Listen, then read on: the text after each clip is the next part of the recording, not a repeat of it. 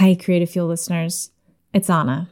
We're slated to have a new episode out today, but we needed a little extra time to work on it, so we've pushed it out a week.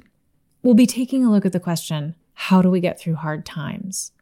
And this deeper, heavier topic, well, it's required a little bit more space. We're not a big production team, it's just Gale and me. And we put a lot of care and thought into what we create. And of course, editing and all of those other technical things. And needing to shift a schedule, well, it really has me thinking about how much work creative projects actually take. We live in a culture of constant production.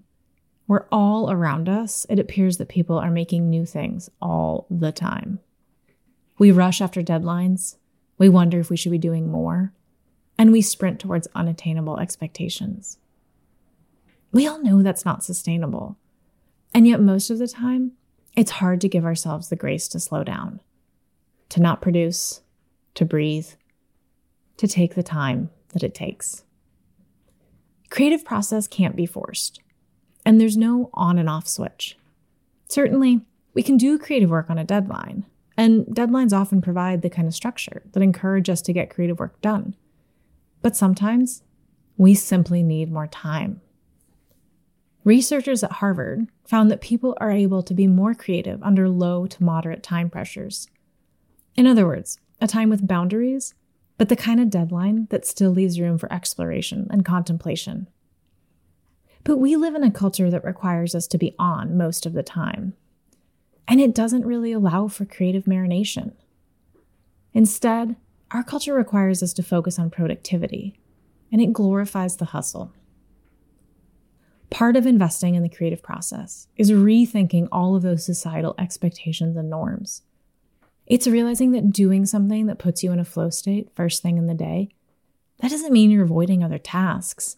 It means you're strengthening your ability to work on them later on. It's reminding yourself that an hour or two of solitude can provide you with a generative space. It's finding beauty in what you already know.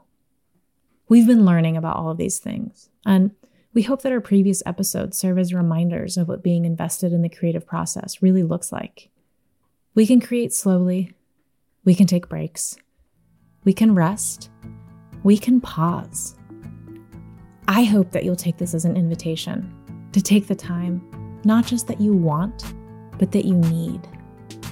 We'll see you back here next week with our fifth episode.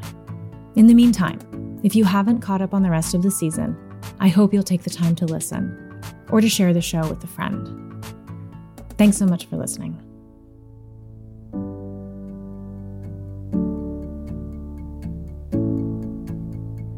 We need another week.